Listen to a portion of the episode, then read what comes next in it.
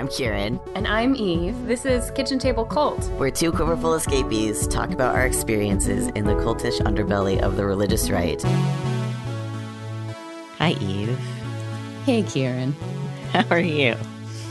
Well, it is officially fall here, and I have complicated feelings about that. I always forget how much I enjoy fall because I just get consumed with dread about the darkness ahead. That's fair. It we had a weird weather week that destroyed me. So it was like summer, summer, summer, summer. Then like yesterday it was like 90 degrees. Or not yesterday, the day before yesterday it was 90 degrees. And then yesterday it was like 70. And so my body was like Kieran's making a suspicious face. you expect me to function, and now it's like normal, and we have like okay, but like some green and some California, autumn. so stop pretending to relate to seasons. Okay, I lived in Maine. I know seasons. okay, but your life right now does not involve. Yeah, my life right now. seasons. Well, my life right now is like not even the state knows seasons. It is so confused. We have half of the leaves like orange and falling, and the other half are green, and there's still pollen. It's like it's a whole mess right now. I, it's really confusing. Oh my god. Well, um, enough chit chat about the weather. This is probably super boring. This is not what we're here to talk about. um, we are joined by Meg Conley, and I am super excited to have her here. Would you like to introduce yourself? Hello. Hi, I'm Meg Conley. Um, I'm a writer. I write a newsletter about home culture called Home Culture. I just thought how to let people know what they're in for, I guess. And I, my work kind of concentrates on um, like the spaces between what we've traditionally considered uh, women's work, economic justice, and the home. And so I'm just so happy to be here. Like long time listener, first time First time caller. Yeah, I love it. We're so excited to have you here. I really love your your writing and you know, as someone who has spent a lot of time in the spaces that you were writing about and thinking about those spaces, I it's nice to see someone bringing such authority and researched condensed writing to this stuff that I've been like feeling for the last 20 years. It's very nice. I really that is really lovely to hear. Thank you so much. I mean, like you use uh, like authority. That is like not a word that I grew up like associating with women, and so uh, that was a powerful moment. And thank you very much. well, uh, so we um obviously we're here to talk about LuLaRoe. yes. Um I mean, we have so many things we could talk about, but this is this is the moment we've all watched the LuLaRich documentary that came out and I saw people posting about it on Twitter and being like, "Oh my god, this is so much." And I was on a tiny mini vacation with Straight Friend. Those of you who know Twitter know Straight Friend. Um, and Straight Friend and I are both from the same background, and we were like looking for distraction TV watching, and we got through episode three and had to turn it off because we were both screaming at the TV. Oh my Yeah. god, yeah. I had to rewatch episode three because I was like, wait, what did I just see? You know, my What was that? my husband wouldn't watch it with me. Riley, um, he, I, you know, I sat. So I knew I was going to be doing this Q and A on Anne Helen Petersen's newsletter Culture Study, and so Which I. is fantastic. Oh, it's way. We will link to it in the comments. oh, no, no, your your conversation in particular. Oh, well, that's very, very kind. And um, so I like had to watch it. I think I actually would have avoided it otherwise. Um, Mhm. so the kids go to bed, and like it's like usually when we'd be watching like um, you know, what we do in the shadows or something, and I'm like, sorry, Riley, like we we have to watch LuLaRich, and he was like, I I like cannot sit through that. Like it's going to be so triggering. It's going to be so painful. And I was like, okay, um, I respect you. I will see you tomorrow. And I watched all four episodes at once, and that was a lot.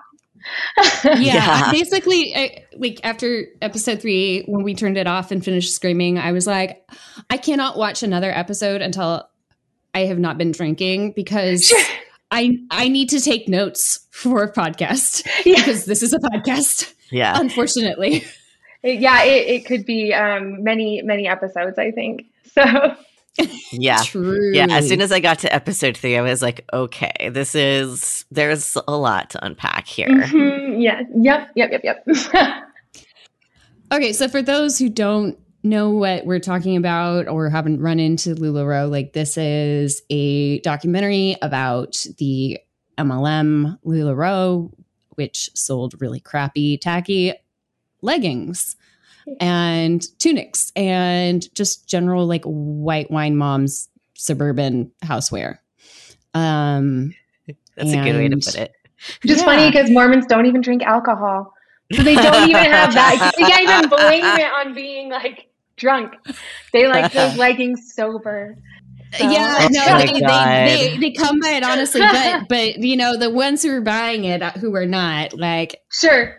they the circles I so I I ran into it coming up on my Facebook feed after I had been long out and the like little pieces of my former world, the members of the community I grew up in who stayed in that world or stayed adjacent to that world and we're doing the, the stay at home mom thing or or somewhat close to that, maybe like had a part time job or something. But they were inviting each other to LuLaRoe parties and talking about the leggings on Facebook. And I just kind of ignored it because I thought they were ugly.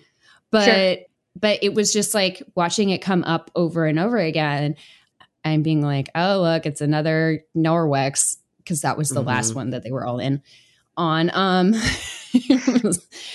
like colloidal silver will fix everything in your house. Yeah. Um, but yeah, so real wild to actually get to see the like background behind it. And I had not realized that it was Mormon um, until I started watching the documentary. So that leads us to the question that we were kind of chit chatting about before we got started. What's your background with Mormonism? Yeah, so I was um I was raised Mormon by uh you know my parents were LDS and it was kind of like um I thought I had a traditional Mormon upbringing. Um I was raised in Southern California. We went to church every Sunday. But you know, we'd go to church on Sunday where we got messages that were like um girls are supposed to grow up to become homemakers and boys are supposed to grow up to become breadwinners and girls should be get an education but you know uh, just in case like that was always the like yeah. get, which is so funny because um I guess at 36 I'm not particularly young anymore but I'm also not ancient this was in the 90s that was like a pretty like just in case was a pretty retrograde message for like a 15 year old to be getting in like whatever you know 2003 Look, I'm, I'm younger than you, and I, that was the message Yeah. I got too. Same. Yeah. yeah, And so, but the thing that was not traditional about my upbringing, which I didn't realize at the time, was that um, I had the opposite messaging in my home. Like my Hmm. parents were um, very big on grow up to, you know, be whatever you want to be. And, you know, women don't exist to serve their husbands. I mean, it was definitely like a traditional home and that it was, uh, you know, like a husband and a wife. And there was the assumption that like when I got married, I would get married to a man um, who would be within the LDS faith. But um, the rest of the messaging was different. Uh, my home messaging and my church messaging ran into each other a lot. In fact, we would have um, like Sunday dinner. The conversation around dinner was um, unpacking the incorrect things we were taught at church. Because I love it. my parents are great. Yeah, because I mean, so the thing about Mormonism is, is it's all um, volunteer clergy, and so no Mm. one's paid. And so, Oh, um, right. Well, yeah, my, my dad's dad's boss was a bishop, and and so you would have um, so people volunteer and they're called, and they so um, your Sunday school teacher didn't ask to be a Sunday school teacher; they they were asked to become one. And so um, the feeling is, well, if we're going to have like this all volunteer, uh, like teaching staff and you know leadership, um, then sometimes they're going to get it wrong. Like these are not theologians; they didn't go to seminary. ah, that's Oh. interesting. Yeah, so there was a lot of room to uh, disagree with the things that you were taught at church. Um, especially uh, doctrinally, there's room, but then within my home, there was room. Now, within church culture, is there room? I mean, no. um, theoretically, so, there's they, like they, they, it's a it's like a fail safe. Yeah, for so, a leader who fucks up. Yeah.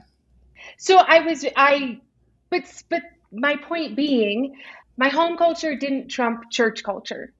I was only in church three hours a week, but um, when you uh are taught that there are certain frameworks that literally power your salvation, including a traditional composition of the nuclear family. it's your parents can tell you go to Sarah Lawrence and become a writer, which is what my parents told me. But uh-huh. um, there's this primal fear that mm-hmm. if you do those things, you won't find the boy that you're supposed to marry and make the family you're supposed to make so that you can like literally secure eternity, right? Right. You're going to educate yourself out of your your your trip to heaven. Right, who knows, right? And so um so uh, I was raised with these two competing uh, worlds in my head, like a different kind of separate spheres, I guess. Mm-hmm and my husband and I have known each other since we were 12. He's also was also raised LDS, and um, we uh, have been unorthodoxly in the church since we got married. Uh, I no longer am part of the institutional LDS church. I think that Mormon will always be a part of my identity. Mm-hmm. I've taken uh, the things that move my soul from the tradition, and like I get to keep those with me because they're inside of me but um, I am no longer. Um, mm, I think if you ask the traditional Latter Day Saint if I was Mormon, they would say no. We could just agree yeah, to disagree. Relatable. there's, yeah, there's this whole. There's a conversation I had with someone recently that was like, you know, like there's the culturally Jewish versus practicing Jew. Right. And I think that distinction is like we're culturally Christian, even if we're not Christians. Right. Yeah. I mean, I um, like I do still identify as Christian personally, but I um, uh, Mormonism is this very um, we've got a lot of stuff like Christians don't identify us as Christian, right? And so um, and so it, it I do kind of feel like a, a woman without a country, a, a woman without mm-hmm. like a, a heaven sometimes because I don't fit anywhere anymore. Right.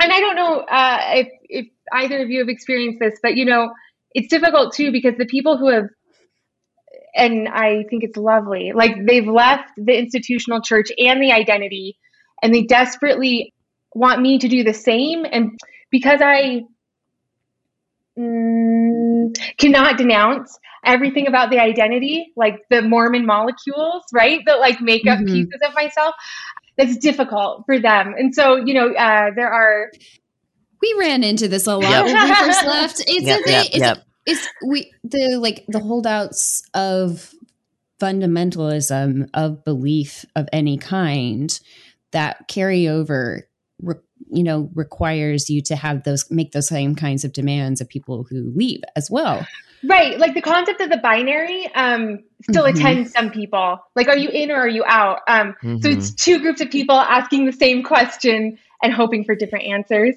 right? Yeah, and I'm like, yep. I it's just not a I don't recognize that question. So. I will not entertain that. Thank um, you. Uh, you know, I do not recognize the premise of the question. or when I or when I do, I ramble on like I just did for 10 minutes about it because this is not an easy answer. No, it's not. And that's so, okay. And yeah. that's like, you know, what I I mean, I've talked about this before. I still have feelings about church and base sometimes and you know like once a year i'll go go to a service and have lots of feelings about it and then be like all right i'm good so sure. like you know just like it's yep. you never quite you never quite leave behind something that you you grew up in and loved very deeply even if it was harmful right right and um and i also got into the place where i can um see the parts that um feel like they cast rainbows instead of shadows, right? Like I, uh, but mm-hmm. that it was very painful to get to that place. And I don't think that that's a place that everybody needs to get to because for some Yeah. people it has been all, all shadow. So do you know what Wish I mean? on anyone? Yeah. but yeah, and so uh, LuLaRoe was started by Mormons, uh, Mormons that I knew growing up, which was like very, Yeah. very triggering. I like broke out in hives like within the first within the first episode.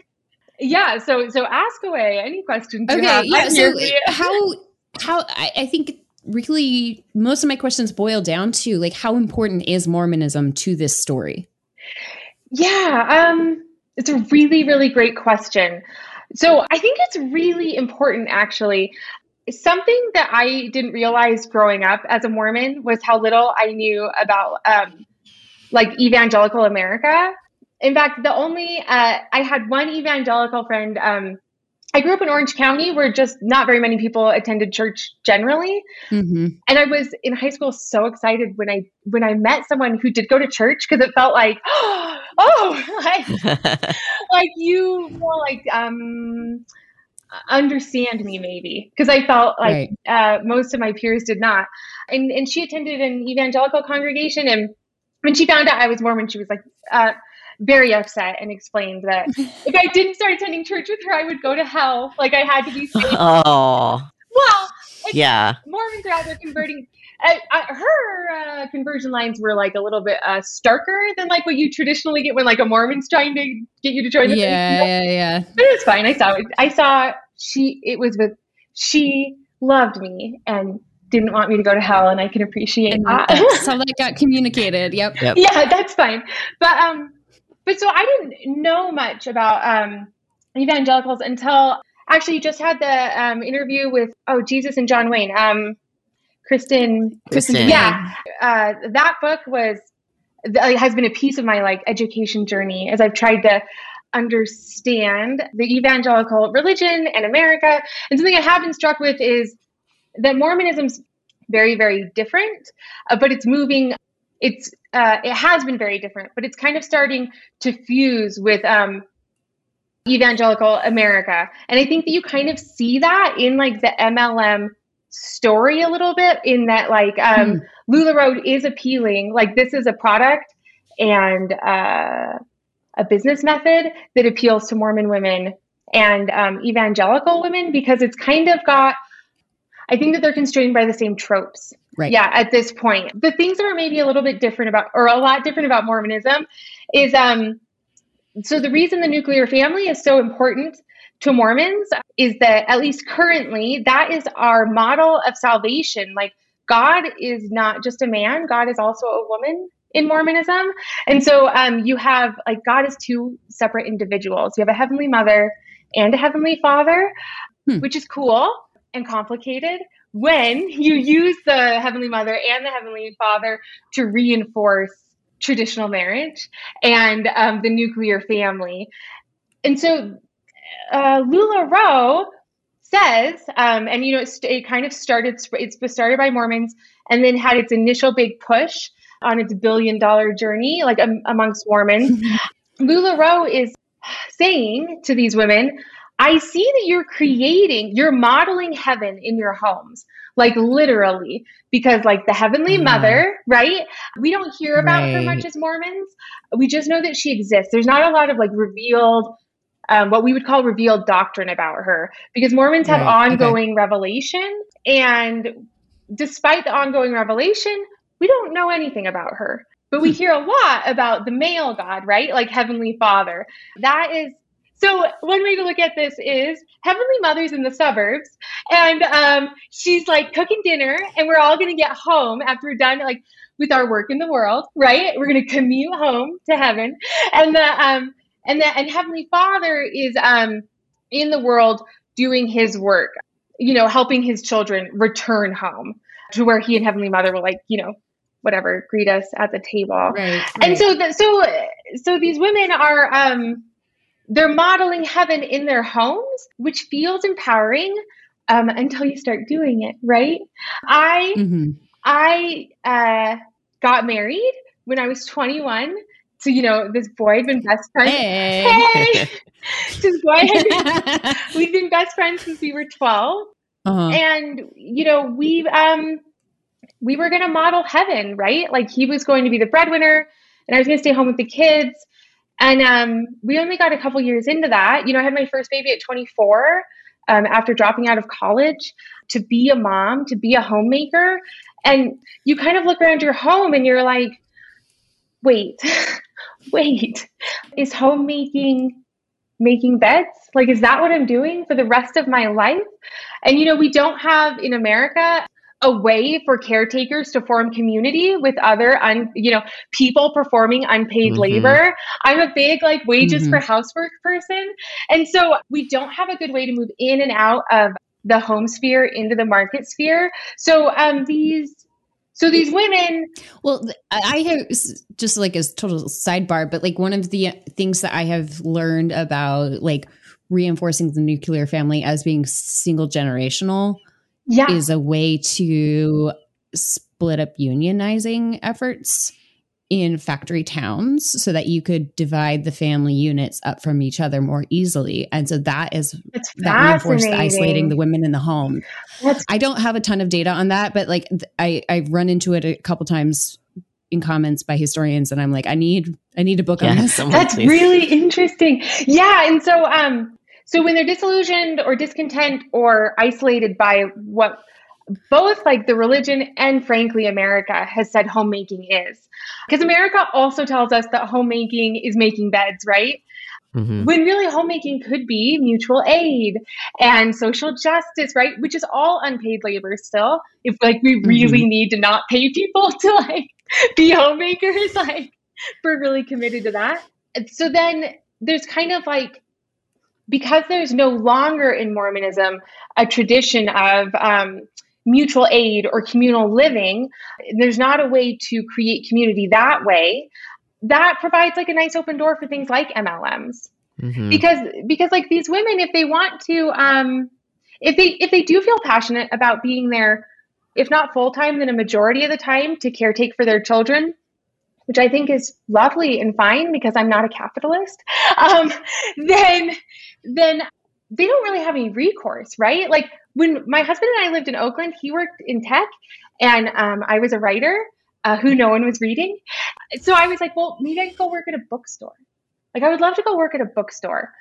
That would make me so happy. But we had two kids, and even if I worked full time at a bookstore, I could not. We could not figure out together how to pay for childcare without going into debt. Right. Right. And so Well, and and so an MLM is like a way to bring in some extra money to help, and a way to like socialize with other moms. So you have like the shared childcare Right. when you're like having the little parties. Right. Like everybody's there. The kids are welcome. Like it's safe. It feels easy. It's Yeah. Well, and it also like weirdly, uh, perversely harkens back to like kind of a cool part of like uh, early Mormonism, which is like early Mormonism was about busting up the nuclear family, which is why it's so hilarious that in the 40s we were like, actually, like early Mormonism, early Mormonism um, was polygamy and communal salvation and utopia and community living. There was a lot of uh, ugly, racist, misogynistic stuff layered in there, like a trifle you wouldn't want to eat.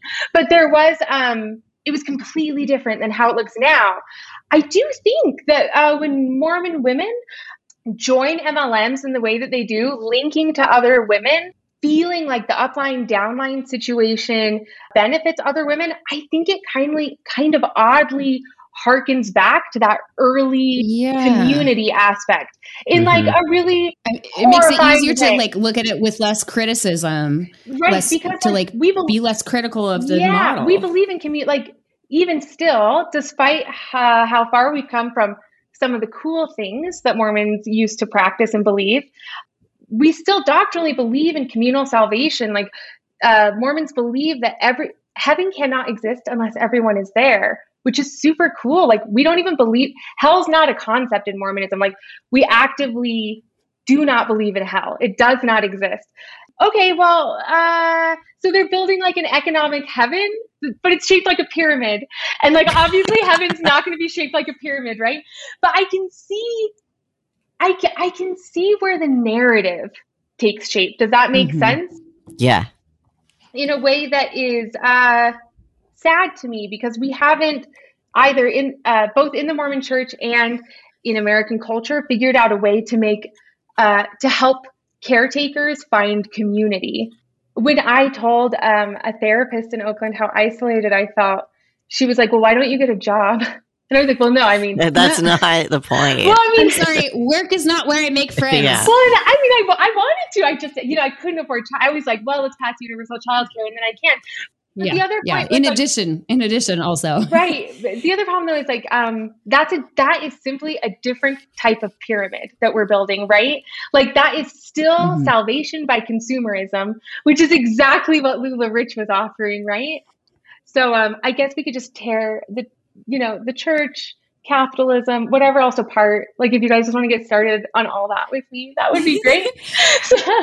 Well, yeah. So, okay, guess the, the next question is like, so we grew up not, I, I feel like it's much more com- prevalent in the Black evangelical communities, but it, it, it definitely was present in the, the, you know, predominantly white circles that we were raised in, where you run into the prosperity gospel teachings. yeah. And so I we were curious if there's if there is some sort of overlap between the the way that prosperity gospel is is presented um, with how maybe they were looking at you know their get rich quick methods in LuLaRoe. Yeah, it's interesting because, um, again, like uh, we've gone from this. the church's founding was like you consecrate you consecrate everything, all worldly goods, um, to the church and to God, and um, there should be no wealth, right? I mean, it was. Um, there's a lot of debates like was this socialism or was this communism? I mean, like, and, and a lot a lot of people lot. um, a lot of, uh, and I've heard good arguments both ways, but it was one or the other. You know, it was not capitalism; it was the Right. exact opposite. Mm, mhm. Um, as Americans tried to, uh, I mean, as Mormons tried to assimilate into America, uh, something that started in the 20s, but really, really picked up in earnest after World War II.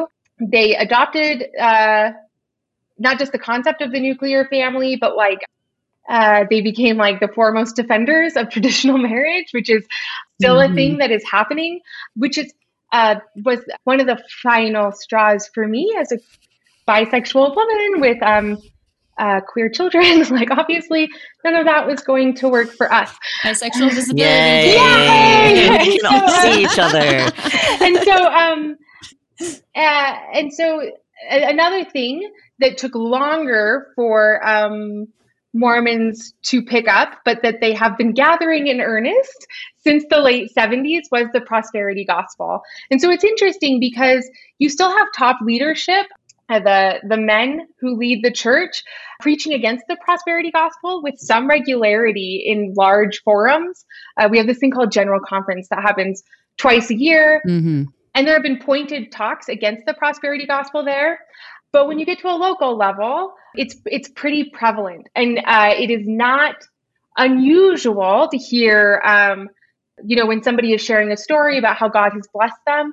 Often the often the blessing is financial, right? Mhm. And and Yeah. but because like most Mormons have never even heard the term prosperity gospel, and we do not have high profile preachers or reverends saying, you know, if you mail me fifty dollars, then you'll get more. You know, it's not as right, right. obvious. That's it's, yeah, it doesn't the exist. version of it that the version of it that I ran into the most was kind of the like, oh, I'm so blessed, and it's actually just privilege, and you're not examining it. That's exactly right. Mhm. Because um, and that is that is that is um, I think the most nefarious form of prosperity gospel because it does two things. It makes it difficult for it for you to recognize it in yourself and others, but it also means that you think that the people who are not as privileged as you are, God is not looking down on the same way, like is not watching over the same way. Mhm. And um Mhm. and and if that's really what you think, even if you're not articulating it that way, but if that's like the water you're swimming in, then you are going to be less likely to be interested in the work of racial justice and social justice Yep. and um you know protecting the vulnerable because uh, you'll think everybody's getting what they deserve but uh, you know obviously i god's grace is infinite and we will all get what we deserve but what we deserve is everything and so um and Mhm. and and everything is not material i mean thank god right or else um uh, it wouldn't be much so It's so fascinating. Okay, so another thing we were wondering is is there a an angle to this story that involves homeschooling? Because Yeah. that's just one of the things that like we always look for and I feel like you know, if these are homeschool moms, that's like an extra incentive you know, to to be doing this cuz like look, the kids are participating They're in- learning economics. and Economics. business. This Yeah. class is cool. right. So that's um there are homeschooling Mormons for sure. It is far less prevalent within this religion than Okay. it is in others. I would say that the the homeschooling mo- the homeschooling Mormon moms that I knew often but not always were involved in some sort of MLM. But most Mormon moms including the ones who are involved in MLMs are not homeschoolers.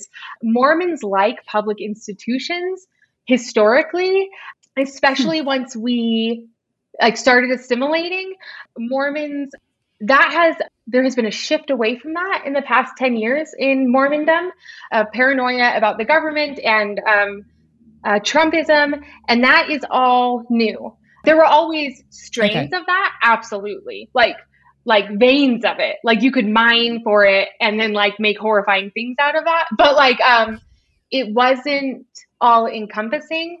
I actually think we're going to see more Mormon homeschoolers in the future because of uh, cultural shifts that are happening uh, within the church. Which you know, for I like homeschooling. I don't have a problem with homeschooling, but I think that their reasons will be no, different. We, think homeschooling can Yeah. be great. yeah, no, totally. And um, but I think that they're uh, instead of homeschooling because it's you know uh, they have neurodivergent kids or you know like the reasons that I think are great. Yeah. I think uh, we'll see more Mormons pulling their kids out of public schools because of um, paranoia and uh, anti CRT sentiment and um, things that really depress me. So, but not all of them.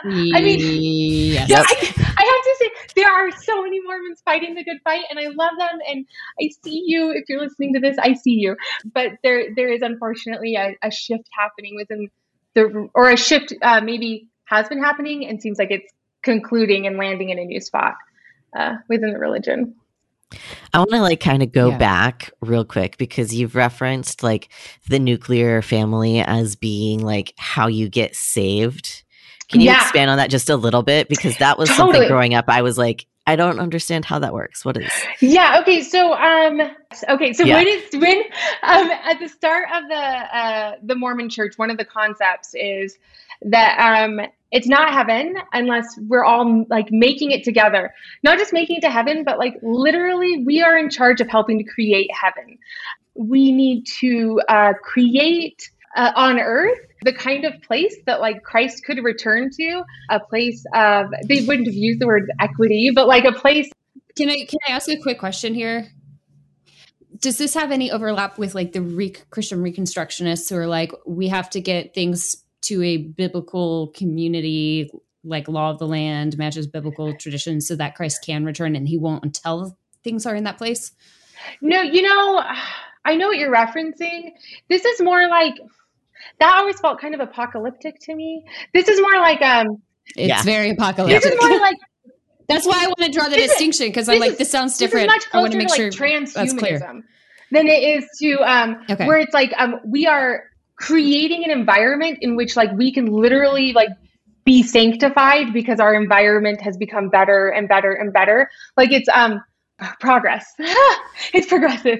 Right. So- it's utopia. You, Yeah, Totally. progress toward utopia. So the way that they were linked Okay. was sealings in the temple. That's what happens in the temple. Is there is a um a uh, ceremony that's like very simple and um not salacious, despite what people uh, say, because you know you can't go in the temple unless you're Mormon, but you're sealed there, and it's just like this official ceremony that means like what has happened on earth has also happened in heaven.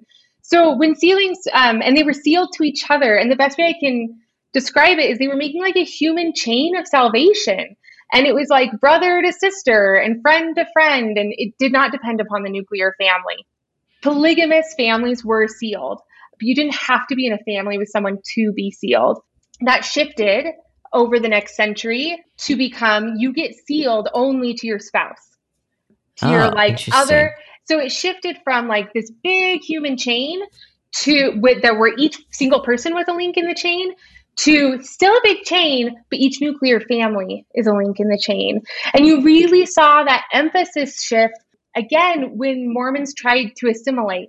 Well, we have assimilated for better and worse. Yeah, yeah. So you also know, more in of the a 20s, triangle and less than a line, a lateral right? line. And so, so the nuclear family becomes like a single link. And the reason that that matters is because in eternity, like we believe that families, Mormons believe that families are still sealed to each other. But like the family you have now, the people you're sealed to now, you'll be sealed to then, and um, you'll keep Okay, progressing. So let me like let me like contrast this with another Yes. theological concept in the you know conservative fundamentalist community. Both both the Christian Reconstructionism and this are are pretty prevalent in the Cal- sorry Calvinist. I almost said catholic I mean, That's. Uh, in the Calvinist traditions. Um, but like, so Perseverance of the Saints is the P in TULIP, which is the Calvinist, you know, acronym for for the basic doctrinal statements, and it, it basically is like once saved, always saved. okay. So you could, so like for me, if I was like one of the elect, I could have done everything I have done in my life. And at some point, it will be guaranteed that I will come back to the faith and Interesting. repent Okay. and be part of the church community again, no matter what I've done, because of like God's irresistible, irresistible grace will like draw me back. And if I'm chosen, I will always come back. Yeah. Um, How does that compare to like the sealing once once you're sealed in the nuclear family? Mormon theology is messy because our doctrine, uh, like doctrinally, it's supposed to evolve because there's always continuing revelation. So, depending on the point of Mormonism you're at, there are different answers to that question. I would say um, Okay. it has um, oscillated between being sealed means that, like, you are getting to God no matter what, like um, because of God's grace and because of and because of the the grace of the people that you're sealed to. Not like Jesus' atonement grace, but like by their um, the power of the sealing. Like um, you can't, you are um, you can never be unfettered from that. Other times it's been understood as you need to maintain the sealing through good works, through Mhm. like staying within the religion. And you know, uh, it's a conversation. I think if you asked any Mormon today, you would get a different answer. There's not, um, Yeah. Well, I mean, if you ask any evangelical, you get a different answer Yeah. from on this because this is a very like heatedly disagreed upon right. theological concept and it's not universal. Like the Baptists are like, absolutely not. Work, you know, faith without works is dead. What right, the fuck? right, right. yeah. well, and, and it- it's funny because like you see, like again, like Mormons, like kind of, um, there's like a pendulum always swinging. And so when I was a kid, I felt like I heard a lot more about works. And then as I moved into my 20s, I felt like I heard a lot more about grace.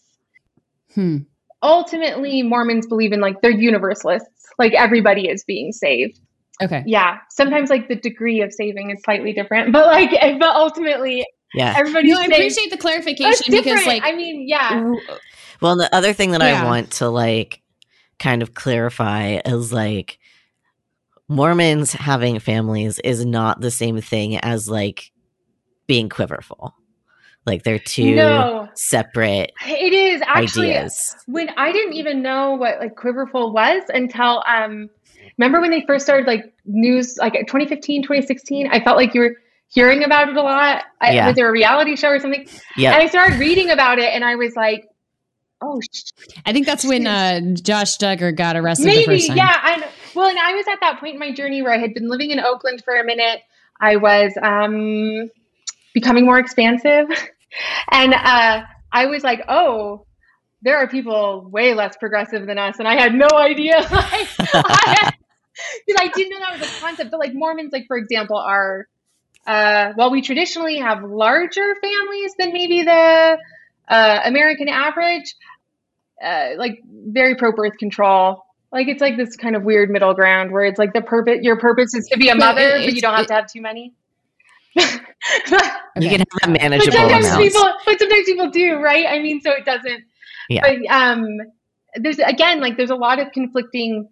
Mormonism is having an identity crisis right now because the things that are within the uh, canon are so contradictory, and um, you know, you have this heritage of um, communal salvation now warring with um, uh, the prosperity gospel as driven by capitalism. And I, I don't actually understand what's going to happen next because those two things can't live together. Uh, the thing maybe binding it all, unfortunately, is since the beginning of Mormonism, there has been um, a really horrifying strain of white supremacy and misogyny, and and so um, mm-hmm. as there is in like I, especially the misogyny in most patriarchal religions, and the white supremacy thing is uniquely it's a uniquely American uh, version of that in Mormonism, and so um, so that the, those two threads can keep running through. Unfortunately, the communal, uh, the Mormon concept of communal salvation, and this new iteration of Mormon consumer uh, salvation. And so I don't. Maybe those uh, those evil threads will um, will keep the the fabric of the church uh, together. But but but it does seem like it's tearing at the seams to me. Yeah, it it can't really sustain itself. Well, and, and I think with the MLM thing, you're also seeing that. You see these women who mm-hmm. they want to enter uh, the market sphere, but they're having to do it under the cover of the home sphere. Mm-hmm. And um, and again, I know I drive this home all the time, but like that is not just like a church problem. That is like an American problem, and they're not getting. Okay, so you for people who are not super familiar with your writing, can you unpack that? Sure. So uh, you know, I think that like if I were to stand up in like like Harvard Business School, if they invited like in you know, uh, me, someone without a degree who's like never done anything, right, to come speak to Harvard Business School. And I was talking about like female empowerment, and I said, you know, the separate, the separate spheres are a myth. It's like, oh, standing ovation, blah blah blah. But they would also um, teach practices at that school, and then go on to like whatever found tech uh, tech companies that like reinforce the two spheres. It's just that their message is there are two spheres. There's the market sphere and the home sphere, and the home sphere sucks. Get out of it. No one should be in the home sphere. Everybody should be in the market sphere. But they don't really mean no one should be in the home sphere because like someone has to do the caretaking and someone yep. the home sphere has to serve yeah well sphere. well and the, the the market sphere like should serve the home sphere right but like the way it is composed right now and so uh, instead of saying like this is also labor and this is also this uh, coexists with the market sphere it shouldn't be um, subordinate to it they say that to be empowered is to leave it and then they um, pay nannies under the table to go into it and like yep. make sure and don't give them benefits and don't and so i think that that's like that that's white feminism right but um i yeah. uh I think uh, I'm, I'm doing all this work on like the myth of the separate spheres right now, and I kind of went into it wanting to unpack my religious tradition, but I'm having to unpack the American capitalist tradition even more so because they're reinforcing it even more than the churches. No one goes to church anymore, right? Like it's very no, rare. The structure of like the geography of the suburbs right. and how they're designed right. and the structures of the like salaries yeah. and the eight hour workday, they're all designed around someone being at well, home. And a um it's very common. So um my husband's in tech and I love his company. I guess I just have to say that because I shit talk tech so much. but, um, and I love lots of tech companies. But as a whole, I think it's a really toxic culture. So it's very common in tech for IVF to be included as a benefit, which I think is amazing. And they will like pay to have like your eggs frozen, like all that jazz, right? But as soon as you get pregnant. Uh, but it's so that you will stay, the women stay will stay longer. in the workforce longer, and their investment in you is right. Is and then, though, once the baby comes, there is nothing. Like yep. there's no there's no um childcare benefit. There's no on like even the huge campuses like google and ah, amazon uh, so they will pay to they will pay you to put it off. And they'll even pay you to, to start they, they'll help you start the family right? Like they will get you through pregnancy. Some of them will get you through maternity leave.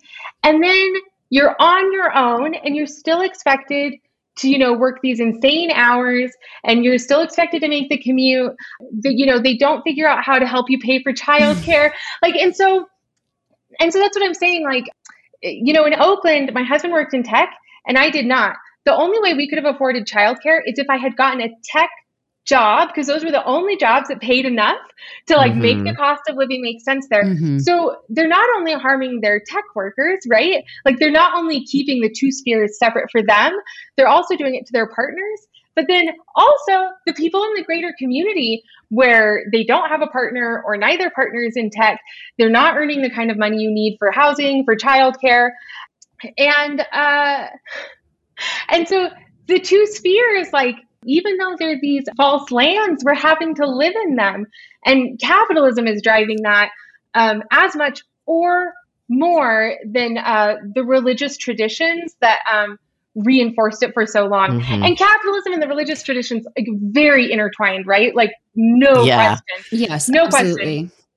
Well, and, and so what your your your larger argument as you've talked about this documentary in other spaces has been like the MLM is meeting a need that is a real need because of these systems yeah. and yeah, it's, at least, it's at least like promising and to. These people happen to ha- like have an avenue in to to take advantage of it because of the religious. Yeah, structure. totally. Because it's like if you are a primary caregiver who is also religious, then your network is going to be other primary caregivers in your congregation or your greater religious community. Um, because you do not have a social safety net, when you have a desperate need, like when someone's sick, when you've hurt yourself, like those are the people, those are the women you turn to, right? Like they're your network for everything else. Mm-hmm. Um, you don't have a community for anything else. So it makes some sense for your economic opportunities to come from them too. So I think that people don't feel uh, as skeptical as they should when like a woman from church comes to like pitch them an MLM. But it feels like mutual aid. totally, that's exactly right. And the reason it feels like mutual, mutual aid is because um, in America we don't know what mutual aid is, right? Like yeah. we think everything needs yep. to be tied up with um, money making for it to be legitimate.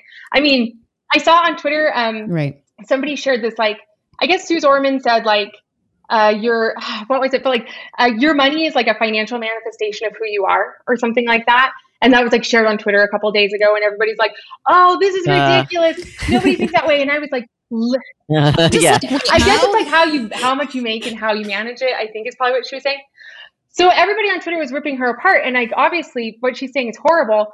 But what do we think we're asking people when the first time we meet them, we say, What do you do? You do for, yeah. yeah. What do I you do? And so mm-hmm. everything is about money. And so then when moms make everything about money, suddenly they're idiots. The, like, oh, no, my, it makes, it makes sense. sense. Like yeah. when I was in when I was in Kyrgyzstan, like the locals would make fun of Americans right. for doing that because the questions that they ask are where are you from? Who are your parents? Totally. How old are you? Mm-hmm. Do you have a family? Right. But we ask, and what do you do? Like when I would be in heavily tech spaces, and I was asked that question because I was there like with my partner.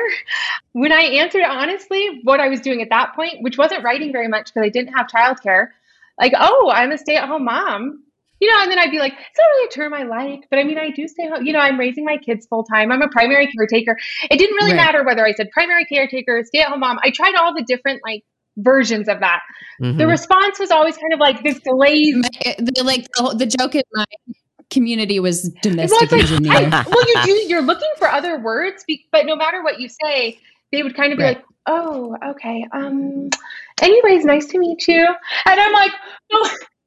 They don't have anything to say to you because they don't think you have anything to say about public anything. If you want to talk about that, you know, I mean, but we don't ask about ideas. We don't ask about like public right. uh, communities. You know, the service we're doing in the community. And so, yeah, I do think that um, it is really sad and hard that these women uh, victimize each other and are victims of each other. But um, to pretend that that's only happening there is um, I, America is a pyramid. Yep. And um, yes, yeah. So I guess that, that, leads us to the like the last question I wanted to ask you, and I, I think you've already answered it sort of. Is what do you wish the documentary had spent more time on? Yeah, like I mean, this. I don't think. Hmm, I want to say this in a way that is like I don't know what like intentions were in making the documentary, and um, maybe they did just want to tell the story of LuLaRich, which um, I still think they missed a lot, but I guess maybe that's like the story beats of LuLaRich were there.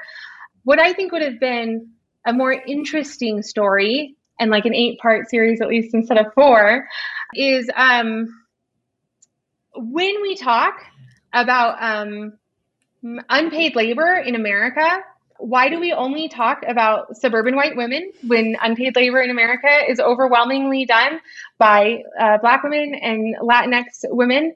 And when we talk about people who are um, conned into pyramids, one, why didn't they get into the, all the MLMs that prey on um, communities of color? And then the MLMs that prey on um, immigrant communities. Mm-hmm like these women were victimized, but these are not uh, the victims being hurt the most for the most part. So, you know, why was it so white centered? And then, um, when are we as a society, as white women and white feminists, uh, you know, lean in white feminists, which I guess I'm not, that's not my we, but I am a white woman. Uh, when are we uh, going to be willing to acknowledge that um, our empowerment or the empowerment we seek has been built on top of so so many other women mm-hmm. and i mm-hmm. i was uh, unsettled to see that in 2021 people who i think are aware of the world could tell this story um, without even glancing at those things that was discouraging but I think the consumers of LuLaRich, um, like the viewers, have been addressing that in really interesting ways. And so, so if if LuLaRich was just supposed to start a conversation, then it succeeded, and that's great. Yeah. Yeah. And I think like we're in this moment where people are talking about what does supply chain mean? Right. Like they didn't that, that a euphemism yeah. for is like who are the who are the bodies that are that right, that supply right. chain. And I just want to like add a footnote here for anyone who's interested in kind of reading similar critiques of that kind of white feminism. This bridge called My Back is a really fantastic little anthology of writings of radical women of color talking about this issue in particular. It's excellent. Sorry, that was just me being a nerd. Keep going. That's great. Um, yeah, and so uh, yeah, I feel like we could talk about this for hours, but um, I know. this is this is a good intro. I really appreciated you unpacking the theology behind some of the assumptions there because there's a lot of similarities, but it's just not quite the same. And I really wanted to understand what yeah, um, yeah, it's it's it's different and the same. yeah. So that was really helpful and informative. Good. Well, I'm glad. Thank you for talking with me. Thank you so much for yeah, joining thank us. Thank you for having me. So where can we find you? Those who haven't read your stuff before, where can yeah, we go stalk so, you? Um, yeah. in a so nice I way. Was, I was raised to be in the home, um, and even even though I don't really believe in that framework anymore, my work uh, I'll never leave the home. I guess my work is still centered in it. I'll be like unpacking boxes in the home forever now. And so um, you can read uh, mm-hmm. about that at megconley.com. And um, and then I'm on Twitter and Instagram at, at underscore Meg Conley. So yeah. Cool. Yay. Yay. Always the most awkward part. And we'll link to your conversation with Anne Helen Petersen um, on her her Substack Amazing. Study Culture as well. Yeah, okay. it was in the show notes. Really, it was a really good read. I was oh. I I was playing Minecraft when Eve sent it to me, and I was like reading it on my phone, thinking it was something I could skim. It was not skimmable. I, I died in Minecraft reading this. You know when I know. Well, you know, it's um, you can, you can listen to it now too because I think Curio the app uh, did a podcast version of it Oh, and so so uh, oh, nice. so yeah, maybe if you link to that too, if they have that app, that might be easier for them. So totally, yeah, cool, wonderful. Thank, thank you, you, so much. much. I have to go pick up my kids now. Yeah. So in true primary caretaker we'll fashion. let you go. Yes. thank you so much for right. being here. You've been listening to the Kitchen Table Cult podcast. Our music is from the track Janet by the Bend the Heavens on their album Stenazo. Our producer is Dave the Great. Our podcast is made possible by Patreon donations from listeners like you. To support us and join our community on Slack, check out patreon.com slash kitchen table cult pod. Thanks for listening.